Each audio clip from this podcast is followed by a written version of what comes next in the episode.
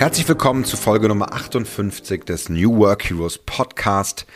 Mein Name ist Jörn Hendrik und ich freue mich, dich wieder einmal begleiten zu dürfen zu den Fragen, wie du dich in schwierigen Situationen in deinem Berufsleben ähm, befreien kannst, wie du daraus erstarkt emporwachsen kannst und wie du dir Ziele setzt und Ziele erreichen kannst, die dementsprechend, was du wirklich tun willst, wo du wirklich ähm, für arbeiten willst und diesen, diesen großen Zeitraum deines Lebens, ähm, ja, dich beruflich äh, in die richtige Richtung zu entwickeln, wie das aussehen kann. An dieser Stelle ähm, eine herzliche Einladung auf äh, unsere Seite, die newworkhero.ds, am besten mit einem Slash und dann NWA für das New Work Adventure, was nun seit einigen Wochen live ist. Unser in unser komplettestes, unser umfangreichstes Karrierecoaching, was natürlich gemäß der aktuellen Zeit ähm, digital stattfindet. Wir haben ein sehr schönes Paket geschnürt, das sowohl Videos enthält als auch ähm, Inspirationsartikel, ähm, aber äh, ebenso auch ähm, Print, also Übungen zum Ausdrucken ähm, mit äh, wirklich einem schönen Design. Ähm, da bin ich ganz stolz und dankbar für mein Team. Wir haben da wirklich viel äh, Zeit reingesteckt und das Ganze ist ein Abo, also eine Subscription über vier Monate für nur 30 Euro im Monat. Also für so wenig Geld, weniger als ein gutes Buch, ein teures Buch und äh, da man eh so gut lesen sollte, dass man mindestens ein Buch im Monat liest, ähm, ist das, glaube ich, ein fairer Dienst. Geh mal äh, direkt auf die Seite, schaust dir mal an und ähm, dort kannst du dich auch anmelden für ein paar weitere Informationen. Das sei an dieser Stelle gesagt.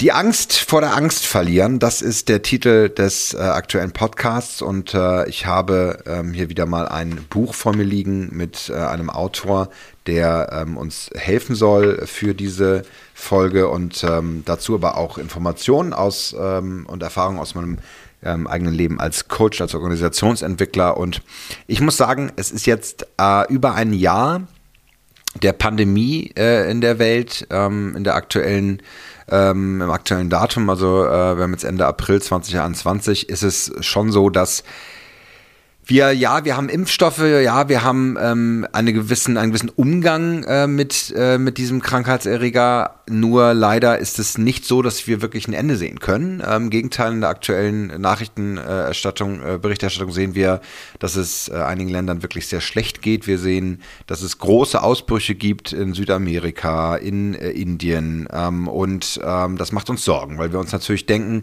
wie lange soll das noch gehen? Und sind wir nicht eigentlich schon längst am, am Ende? Wir haben doch eigentlich alles und hat man nichts gelernt aus den Monaten der Pandemie? Was ist mit der Schule? Was macht die Politik? Wo äh, können wir, ähm, ist das überhaupt so schlimm, wie alle sagen? Ähm, was, äh, obwohl ich da sofort sagen möchte, ja, äh, das ist es. Es ist eine Pandemie, es ist ein Virus. Äh, Menschen sind verletzt und äh, äh, werden, äh, werden gepflegt und sterben auch. Insofern, es ist, es ist wirklich eine Krise. Das kann man nicht anders sagen. Es ist nicht irgendwie so ein bisschen äh, Rezension, äh, äh, ähm, Entschuldigung, Rezession und die Wirtschaft geht runter, sondern es ist wirklich, ähm, es ist wirklich krisenhaft und da lohnt es sich, einen Autor zu Rate zu ziehen, der wirklich Krisen ähm, sicher ist, könnte man sagen. Ähm, und ich glaube auch, dass diese Folge dir helfen kann, ähm, deinen Blick ein wenig zu weiten und ich hoffe sehr, dass du mit einem wohlig warmen Gefühl im Bauch zurückbleibst. Ähm, ich möchte an dieser Stelle Triggerwarnung, möchte ich äh, Viktor Emil Frankl zitieren, der Holocaust-Überlebender ist. Es wird also auch ein wenig expliziter um das Leid in Konzentrationslagern gehen. Keine Sorge, so explizit auch nicht, aber ich möchte die Triggerwarnung gerne aussprechen.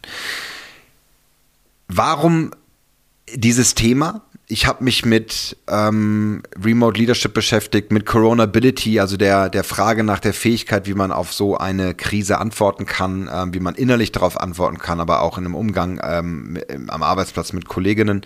Und es ist schon so, dass ich merke, dass wir an, dass so ein Kipppunkt erreicht ist, wo jetzt für die Teams, die wirklich nur im Homeoffice arbeiten, ich sitze jetzt hier gerade an meinem Stehschreibtisch und äh, habe den auch gerade neu aufgebaut, es gibt noch einen Monitor mehr bei mir im Büro und ich habe jetzt äh, akzeptiert, dass ich nicht wieder äh, so schnell in mein Coworking Space zurück kann, was sowieso schon schwer war, wenn ich nur Videokonferenzen ähm, mache und einfach nicht mehr reisen werde. Das ist ein bisschen schade, meine ganzen äh, äh, meine geliebten Neulandstifte, das ist so der der äh, der, der die Luxus äh, der Luxuskarre unter den äh, Moderationsstiften, die trocknen alle ein und werden nicht gebraucht, weil auf Flipcharts und Post-its äh, malt man nicht, macht man alles mit Miro oder Mural. Ähm, insofern habe ich das mittlerweile auch akzeptiert, aber man muss sagen, das geht auf an die Substanz. Und es gibt einen Kipppunkt, wo es jetzt wirklich rapide bergab geht. Deswegen möchte ich, ähm, das sehe ich ganz klar, es gibt, ähm, es gibt Überforderungen, es gibt, ähm, ich sehe Burnout, äh, der passiert, ähm, dass wirklich Stresslevel erreicht werden, die, die, die nicht mehr so einfach zu recovern sind mit, äh, mit, mit, mit einer Sportroutine oder mit einem verlängerten Wochenende, sondern da äh, muss wirklich eine Auszeit her und äh, auch Therapie. Und ähm, das gilt es natürlich zu erkennen. Wann erkenne ich, dass es mir zu viel wird? Wo erkenne ich, dass ich ähm, doch ein bisschen zu sehr einstecke und dass mein Leid, ähm, ja, dass meine Leitgrenze erreicht ist. Und das ist auch soll auch Teil des, des Themas sein. Also das, diese, diese Fragen beschäftigen mich jetzt, wenn ich, wenn ich, wenn ich mein Umfeld betrachte, wenn ich, wenn ich äh, meine Teams bei, bei den Kunden betrachte, ich habe jetzt mittlerweile mehrere Kunden, für die ich arbeite. Und ähm, das ähm, ist wo man es ganz klar merken kann, ist natürlich, wenn, wenn, wenn es so einen massiven Druck gibt, der, äh, der stattfindet. Also ich sehe sehe das bei dem einen Konzern, für den, für die ich arbeite, wo, wo wir mit unseren indischen Teams arbeiten, wo wir wirklich auch aufpassen müssen, ganz konkret, wie wir Termine einstellen und wie wir miteinander reden, weil es einfach ganz viel, oder wirklich ganz extremer Druck ist, der zu spüren ist. Wir haben viele Teams in der Nähe von Neu-Delhi, ähm, wo wir dann sehen, einfach nicht mehr hinterherkommen, weil äh, sie einfach teilweise gar nicht zum Arbeiten kommen in ihren Wohnungen, die, äh, äh, die auch sehr klein sind, wo auch viele Familienmitglieder dabei sind und weil, weil einfach gerade wirklich andere Themen auf, auf der Rolle äh, stehen. Und ähm, auch in den deutschen Reihenhäusern und Einfamilienhäusern, ähm, in denen meine Teams unterwegs sind und dort äh, ihre Meetings machen, kommt es natürlich genauso zu Leidwesen. Das ist vielleicht auch ein spannender Punkt, den auch Viktor Frankl hier äh, benennt, äh, dieses Aufwägen von Leid. Also ähm, es natürlich ist die Situation in Indien eine andere als in Deutschland und trotzdem geht es uns beiden schlecht. Und zwar so, wie wir das für uns bemessen. Also es gibt so einen sehr schönen Satz, den Viktor Frankl, und ich stelle gleich auch in Ruhe vor, aber tatsächlich passt es jetzt gerade eher rein. Und zwar schreibt er, das Leiden der Menschen ist inkommensurabel. Was für ein wunderschöner Satz. Ähm, er ist nicht miteinander vergleichbar, er ist nicht abwägbar. Man kann nicht sagen, es geht ihm oder ihr nun schlechter, weil die Situation in Indien so und so ist, sondern das Leidempfinden ist ähm, ist ganz persönlich und sollte sich sollte immer individuell betrachtet werden. Das bedeutet, dass ich auch Leid von mir wegschieben kann an dieser Stelle. Also falls dich das triggert an dieser Stelle und du jemand bist, der immer seine harte Seite zeigt und seine Macherqualität und ähm, die die durchzieht, die äh, keine Schwäche an den Tag legt und für äh, ihre ihren Ehemann, ihren Freund, ihre Familie da ist oder jemand, der ähm, viel arbeitet und äh, das Geld nach Hause bringt und so weiter. Es gibt einen Punkt, an dem das Leid ähm, äh, Empfinden überschritten ist und da wollen wir heute drüber reden. Es geht um äh, die, warum habe ich das die Angst vor der Angst verlieren genannt? Weil die Antwort, ähm, die sich daran begibt, wenn man in einer Krise ist ähm, und die, die unbedingt hilft, diese Krise zu überwinden, ist, dass ähm, wir unser Angstempfinden ähm, steuern können. Und Angst ist natürlich die größte Feindin als Gefühl, weil sie uns in die Untätigkeit zwingen, in die Apathie. Und eine große Antwort in der Krisenempfindung, die auch Viktor Frankl hier genannt hat, ähm, ist, dass wir aktiv werden, dass wir in die Eigenverantwortung gehen. Und da ist es ganz wichtig, dass wir die Angst verlieren, Angst zu haben und dass es uns schlechter geht und dass wir ein Ziel haben, auf das wir uns äh, freuen können und dass wir einen Ausweg sehen. Und Jetzt kann man sich fragen, ja, aber verdammt nochmal, wir haben Pandemie und schon so lang, wie lange soll das jetzt noch weitergehen und wie lange geht das denn noch weiter? Und deswegen ist dieses Buch, ähm, das ich jetzt hier zitiere, also es geht, geht einmal über den, äh, über den Sinn des Lebens. Das ist das äh, Sammelband der drei Vorträge, die Emil Frankl gehalten hat. Ähm, und äh, das äh, ist auch nochmal eine aktualisierte Version seines ersten Buches äh, aus dem Jahr 1946. Trotzdem Ja zum Leben sagen, ein Psychologe erlebt das Konzentrationslager. Und äh, da möchte ich jetzt einiges vorstellen. Ganz kurz für die, die Viktor Frankl nicht kennen, ähm, geboren 1905, 1997 verstorben ähm, Professor, Ehrendoktor und Professor in über 47 Auswahl, also wahnsinnig erfolgreich, äh, über 30 Bücher geschrieben. Er hat die Logotherapie und die Existenztherapie ähm, äh, Therapie begründet, die Existenzanalyse, ähm, entschuldigt. Und ähm, das ist die Suche, also diese Selbsttranszendenz und Selbstdistanzierung in der ähm, in, in, in, der, in, der, in der Krisenbehandlung, aber auch äh, für, ähm, für die, äh, für die äh, Suizidprävention, mit der, wo er lange auch geforscht hat. Und ähm, er ist ähm, als ähm, er ist als äh, äh, Jude in, äh, in, in, in, verschiedenen Konzentrationslagern gewesen. Äh, seine Eltern sind dort äh, hingerichtet worden, äh, seine Familie und er hat tatsächlich überlebt. Er hat vier Konzentrationslager überlebt. Ähm, also zuerst ging es nach Theresienstadt, danach äh, ging es tatsächlich äh, nach Auschwitz, dann äh, Bergen-Belsen, Kaufering, Türkheim, Dachau. Also ähm, da ging es äh, verschiedenste äh, Stationen und ähm, äh, im KZ Dachau wurde dann am 27. April 1945 ähm, wurde er von der US-Armee befreit. Okay, entschuldigt, ich habe das gerade tatsächlich abgelesen und das ist nicht ganz richtig. Also ähm, das Lager in äh, Türkheim ist das, wo er dann befreit wurde und ähm, hat dann direkt ein Jahr später drei Vorträge gehalten und zwar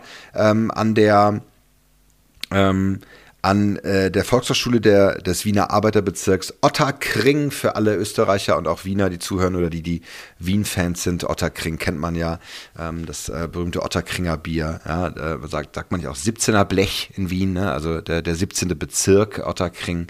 Ähm, und Blech natürlich, weil es eine Bierdose ist. Äh, das äh, soll man ja zur, äh, zur, zur eitrigen Trinken mit, mit einem Krokodil, habe ich gelernt, ne? in einem Gewürzgurke. Ähm, und da erhielt er diese, diesen Vortrag, der weltberühmt wurde und sehr hoch gelobt wurde. Und was uns Viktor Frankl hier an Inhalten mitgibt, sind, ist hochaktuell, denn diese Frage nach dem Ende, nach dem Ende des Leids, nach dem Ende einer Krise, die haben sich die Häftlinge der Konzentrationslager natürlich täglich gestellt. Also er, es ist tatsächlich auch ähm, schwer, äh, also tatsächlich muss ich sagen, dass er, er schreibt in dem Buch sehr gut erträglich. Also ich kann es sehr gut lesen. Ähm, als, als Kind der 80er bin ich natürlich äh, auch in der Schule, auch im, im Geschichtsunterricht intensiv mit, äh, äh, mit dem Nationalsozialismus in Kontakt gekommen und habe, habe viel gelesen und geguckt und muss aber jetzt sagen, das ist, ist gerade so aktuell wie nie und es ähm, tut sehr gut, sich das wirklich auch anzuschauen. Also es ist nicht so leidvoll, wie ich es in Erinnerung habe. Also wir hatten wir hatten viele äh, ähm, Vorträge mit Holocaust-Überlebenden, die wir auch, die ich eindrucksvoll fand, ohne Frage, aber es schwang immer auch äh, ein ganz moralischer ähm, äh, Aspekt der, der Schuld äh, äh, auch mit, der, die in der Luft hing und ähm, auch einer Traurigkeit, äh, die an dieser Stelle tatsächlich komplett verschwindet, weil er uns so brillant mitnimmt in äh, das geistige Erleben und das seelische Erleben des Leids und da sagt er ja auch, ähm, das Leid der Menschen ist nicht vergleichbar, ähm, was ich auch als, am Anfang gesetzt habe, wo äh, einfach für dich ganz viele tolle Botschaften drin sind, die ähm, dir einfach auch einen Ausweg zeigen und äh, so viel Hoffnung aufzeigen. Insofern finde ich das unglaublich, ähm, unglaublich kraftvoll und möchte das, möchte da jetzt mal einsteigen. Also diese drei Vorträge an der, an der Volkshochschule des Wiener Arbeiterbezirks Otterkring, die er gehalten hat, sind hier in dem Buch ähm, über den Sinn des Lebens zusammengefasst und auch aktualisiert. Also die Sprache wurde dann schon leicht verändert. Ähm, steht, finde ich auch schön, dass es drin steht. Also dass, dass gewisse, gewisse Aussprüche und, äh, und Beschreibungen auch, äh, was äh, den psychischen Seelenzustand angeht, zum Beispiel Idiotie ist ein Wort, was wir nicht mehr benutzen, ähnliches, wurde dann einfach rausgenommen. Und tatsächlich fangen wir aber mit, äh, mit diesem Bereich auch an, denn diese Beschreibung von Geistes- und Seelenzuständen, die hat er mit sehr viel Argwohn ähm, beleuchtet, muss man ja auch in, äh, bei einem Regime, was die Euthanasie äh, durchführte, also wo auch die Medizin dafür ähm, äh, missbraucht wurde und auch die Wissenschaft missbraucht wurde, ähm, gerade in der Psychologie, ähm, hier äh, die krudesten ähm, Theorien äh, für die Nazis äh, herzuhalten, hat er da einen sehr klaren Schnitt durchgemacht. Und es gab tatsächlich auch Charakterologen in der Zeit, ähm, direkt nach dem Krieg, die auch gesagt oder während äh, des Kriegs auch sagten, dass die der Aufenthalt in Konzentrationslagern schizoide Typen hervorbringt, sodass die Häftlinge im Grunde genommen nicht mehr lebensfähig sind und dass die das Zurückschreiten der Seele zu befürchten ist und ähm, sich die Menschen zu primitiveren Stadien der Triebhaftigkeit zurückentwickeln, also eine Regression stattfindet und im Grunde genommen man da da da wenn wenn sie überleben äh, eigentlich als Tiere, die lebensunfähig sind, herauskommen. Und wie heftig, ja. Du erlebst so ein Leid und dann äh, wirst du von der Gesellschaft äh, so empfangen ähm, mit, mit, mit einer solchen Außendarstellung und das ist äh, mit, so einer, mit so einer Wahrnehmung dazu und tatsächlich ist äh, auch, auch ein Kapitel, ähm, dem man einen ganzen Vortrag widmet, äh, dem Leben nach dem Lager gewidmet. Also man denkt, man hat es überlebt und äh, das Schlimmste hinter sich, aber dann fängt, äh, dann fängt nämlich auch äh, die Angst und der, der, der Umgang äh, mit, mit dem Erlebten an. Ähm, und was ich ganz wunderbar finde, ist, dass Viktor Frankl da ganz klar widerspricht und sagt, nein, es gibt diese schizoiden Typen so in der Form nicht pauschal. Und, und äh, die äh, Häftlinge entwickeln sich nicht pauschal zu primitiveren Stadien der Triebhaftigkeit, sondern im Gegenteil. Die menschliche Freiheit ähm, steht im Mittelpunkt und es gibt Menschen, die aufblühen zu ihren besten Charakterzügen und die sich gegenseitig helfen und die, ähm, wo Ehre und Mitgefühl gegenüber den Mitmenschen dort ähm, unge, unbeachtet der, des eigenen Stands, ähm, äh, weil, weil ja alle gleich sind im Grunde genommen äh, in, im, im Lager, ja, ähm, dort wird, werden taucht, da blühen die Menschen zu ihrem besten Sein auf, wie er es sagt. Und ich äh, möchte dann wirklich einmal diesen kurzen ähm, Absatz vorlesen aus dem Kapitel Experimentum Crucis, ähm, Seite 101 folgende. dass nämlich der Mensch im Konzentrationslager keineswegs unter dem äußeren Zwang steht, seine innere Entwicklung in der Richtung zum typischen KZler mit dessen scheinbarer Schizoidie mitzumachen, dass er vielmehr eine Freiheit behält, die menschliche Freiheit, zu seinem Schicksal, zu seiner Umwelt sich so oder so einzustellen. Und es gab ein so oder so. Und es gab Menschen im Lager, die beispielsweise ihre Apathie eben überwinden und ihre Gereiztheit eben unterdrücken konnten. Und es galt nicht zuletzt an dieses Können zu appellieren, dieses auch anders Können aufzuzeigen und nicht nur das angebliche so müssen, das innere Können, die eigentliche menschliche Freiheit. Sie konnte man dem Häftling nicht nehmen, auch wenn man ihm sonst alles dort nehmen konnte und auch tatsächlich dort genommen hat, sie blieb ihm. Sie blieb ihm auch dann noch, wenn selbst die Brille, die man ihm gelassen haben mochte, durch einen Faustschlag ins Gesicht zertrümmert worden war und auch dann noch, wenn er seine Gürtel eines Tages gegen ein Stück Brot einzutauschen gezwungen war, so dass ihm schließlich gar nichts mehr von seiner letzten Habe verblieb, jene Freiheit blieb ihm und sie blieb ihm bis zum letzten Atemzug. Das zeichnet genau diese Betrachtung von Viktor Frankl aus, dass es einen Raum gibt, in dem der, die Reaktion auf den Reiz bestimmbar bleibt, in der, in der der Mensch an dieser Stelle dort äh, Herrin und Herr der, der eigenen Triebe ist und es einen Halt gibt, an dem man sich festhält. Ähm, was Viktor Frankl beschreibt, ist, dass er tatsächlich in der Haft äh, äh, in dem Lager ähm, äh, im inneren Geiste sich vorstellt, dass er in einem Festsaal ähm, dann äh, vor einem großen Publikum international einen viel äh, äh, betrachteten äh, Vortrag hält über die Erlebnisse im Lager. Also genau so, wie er es getan hat. Er hat das vorhergedacht und ähm, konnte das dann auch so tun äh, mit einer Brillanz. Also ich bin mir sicher, dass er nicht viel Vorbereitung gebraucht hat. Ähm, und das ist bemerkenswert. Es ist bemerkenswert, dass Menschen in einer noch so schwierigen Situation Halt in der Zukunft und Glauben und Hoffnung ähm, tragen können. Und er macht da Unterschiede. Er sagt, dass die Hoffnung, also wer religiös war, der hatte es gut, sagte er dann, ja, weil es, weil es, weil es quasi den Glauben an Gott oder eine höhere Macht ähm, auch jenseits der Welt gab und äh, das sozusagen wirklich Trost und Hoffnung gab. Aber für diejenigen, die noch mehr wollten oder die, äh, die nicht gläubig waren, ähm, gab es dann äh, eigentlich die einzige Hoffnung, nämlich die Befreiung und das Kriegsende. Und die wurde jede Woche neu versprochen.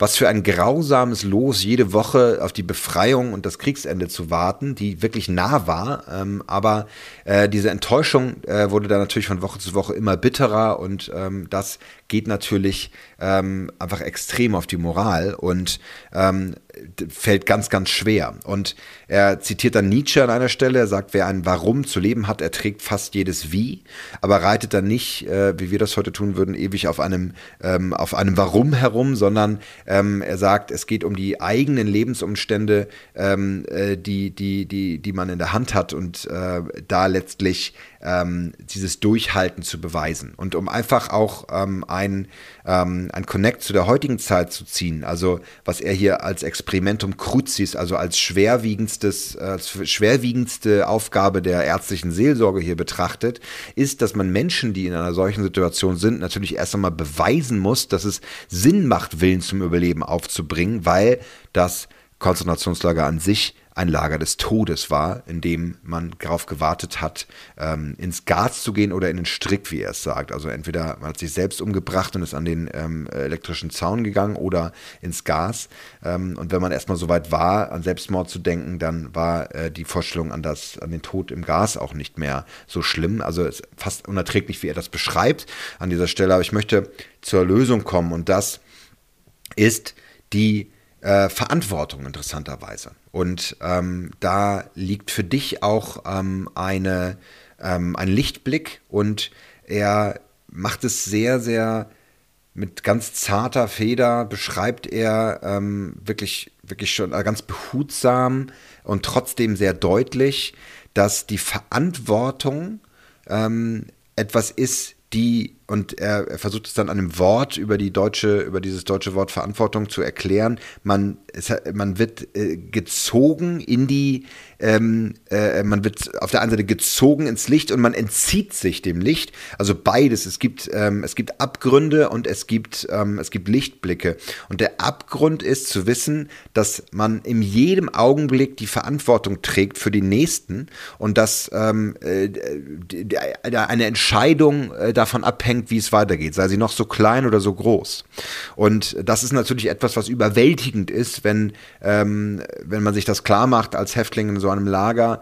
Ähm, und das kann einen natürlich auch, äh, auch, äh, auch wirklich überwältigen. Aber da, wo der Ausweg ist und da, wo tatsächlich die Kraft drin liegt, äh, die äh, äh sich, sich drüber hinwegzusetzen und ähm, da auch gesund äh, aus so einer Krise herauszukommen, ist es, dass man die eigene Zukunft in der Hand hat und dass die Zukunft ähm, im und egal wie groß die Entscheidungen sind, im im, äh, an dem Maße der eigenen Entscheidung abhängt. Das heißt, durch jeden Augenblick wird die Wirklichkeit geschaffen ähm, und äh, die, äh, die, die die Zukunft, ähm, äh, die die Zukunft einläutet, die man selbst hat. Denn wer, wenn man nicht selbst sozusagen beraubt vom letzten Hemd und der letzten Brille in der Situation ist in der Lage, etwas, äh, etwas zu verändern in der Situation. Und es ist ein geistiger Raum, ein innerer Raum der, der selbst der Eigenverantwortung, der hier den Ausweg, ähm, den Ausweg gibt und auch eine Stärke vermittelt, die ja einzigartig ist. Und tatsächlich sagt er auch ganz klar, dass diese Chance, die den Menschen gegeben ist, aus der Krise zu wachsen, tatsächlich einmalig ist. Und der Charakterbildung, aber auch der Stärkung der inneren Psyche ähm, einen, einen, einen, wirklichen, ähm, einen wirklichen Schwung geben, geben kann. Und das ist jetzt kein ähm, leichtfälliges Live-Coaching-Gequatsche, ähm, freu dich, du hast eine Krise, sondern es ist an dieser Stelle ein ja, Erfahrungsbericht eines äh, Menschen, der ähm, mit so das Schlimmste überlebt hat, was man sich vorstellen kann in den letzten äh, 100 Jahren.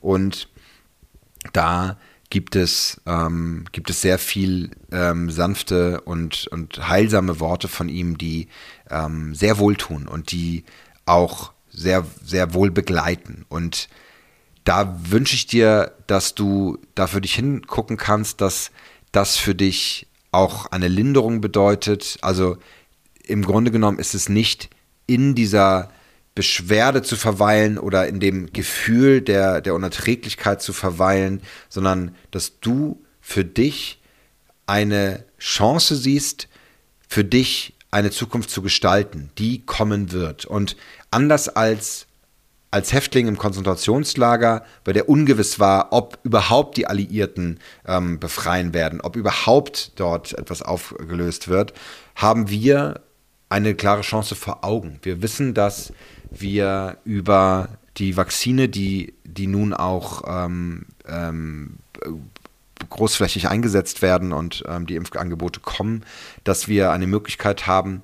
Wir haben auch eine Möglichkeit, ähm, uns zu schützen und ähm, es gibt genügend Studien und Berichte, die, die uns die Möglichkeit geben, dort auch ein Stück weit die Angst loszulassen. Und deswegen möchte ich dir ganz klar zurufen, du hast die Verantwortung, die Angst vor deiner eigenen Angst zu verlieren. Und du hast auch die Chance zur Verantwortung, die Angst vor deiner Angst zu verlieren. Und du hast die Chance, daraus äh, erstarkt hervorzugehen und zu wachsen. Und ich glaube, dass diese Nachricht etwas ist, die, wenn du die Augen schließt und für dich diese Verantwortung, diesen Raum der Verantwortung spürst, der kann, der kann so groß und erhaben sein wie, wie eine, eine, wunderschö eine wunderschöne Tropfsteinhöhle, eine Jahrtausende, Millionen Jahre alte oder eine wunderschöne Kathedrale. Stell dir den Raum vor, der dir, der dir am schönsten äh, erscheint. Und dort leuchten dann Kristalle oder auch ähm, Kirchenfenster, zu dem diese Hoffnung hineinleuchtet. Und das ist dein Raum, in dem du handlungsfähig bist, in dem du Entscheidungen triffst, die dir keiner nehmen kann, in der du deine Freiheit zu jeder Zeit behältst und dadurch auch Kontrolle und deine geistige Gesundheit. Ich wünsche dir ganz viel Kraft und auch Erfolg bei der Umsetzung dieser Gedanken und an dieser Stelle halte durch, du kannst das, du hast diese Kraft in dir und ich wünsche dir eine wunderschöne Restwoche und mit heldenhaften Grüßen, dein Jörn Hendrik.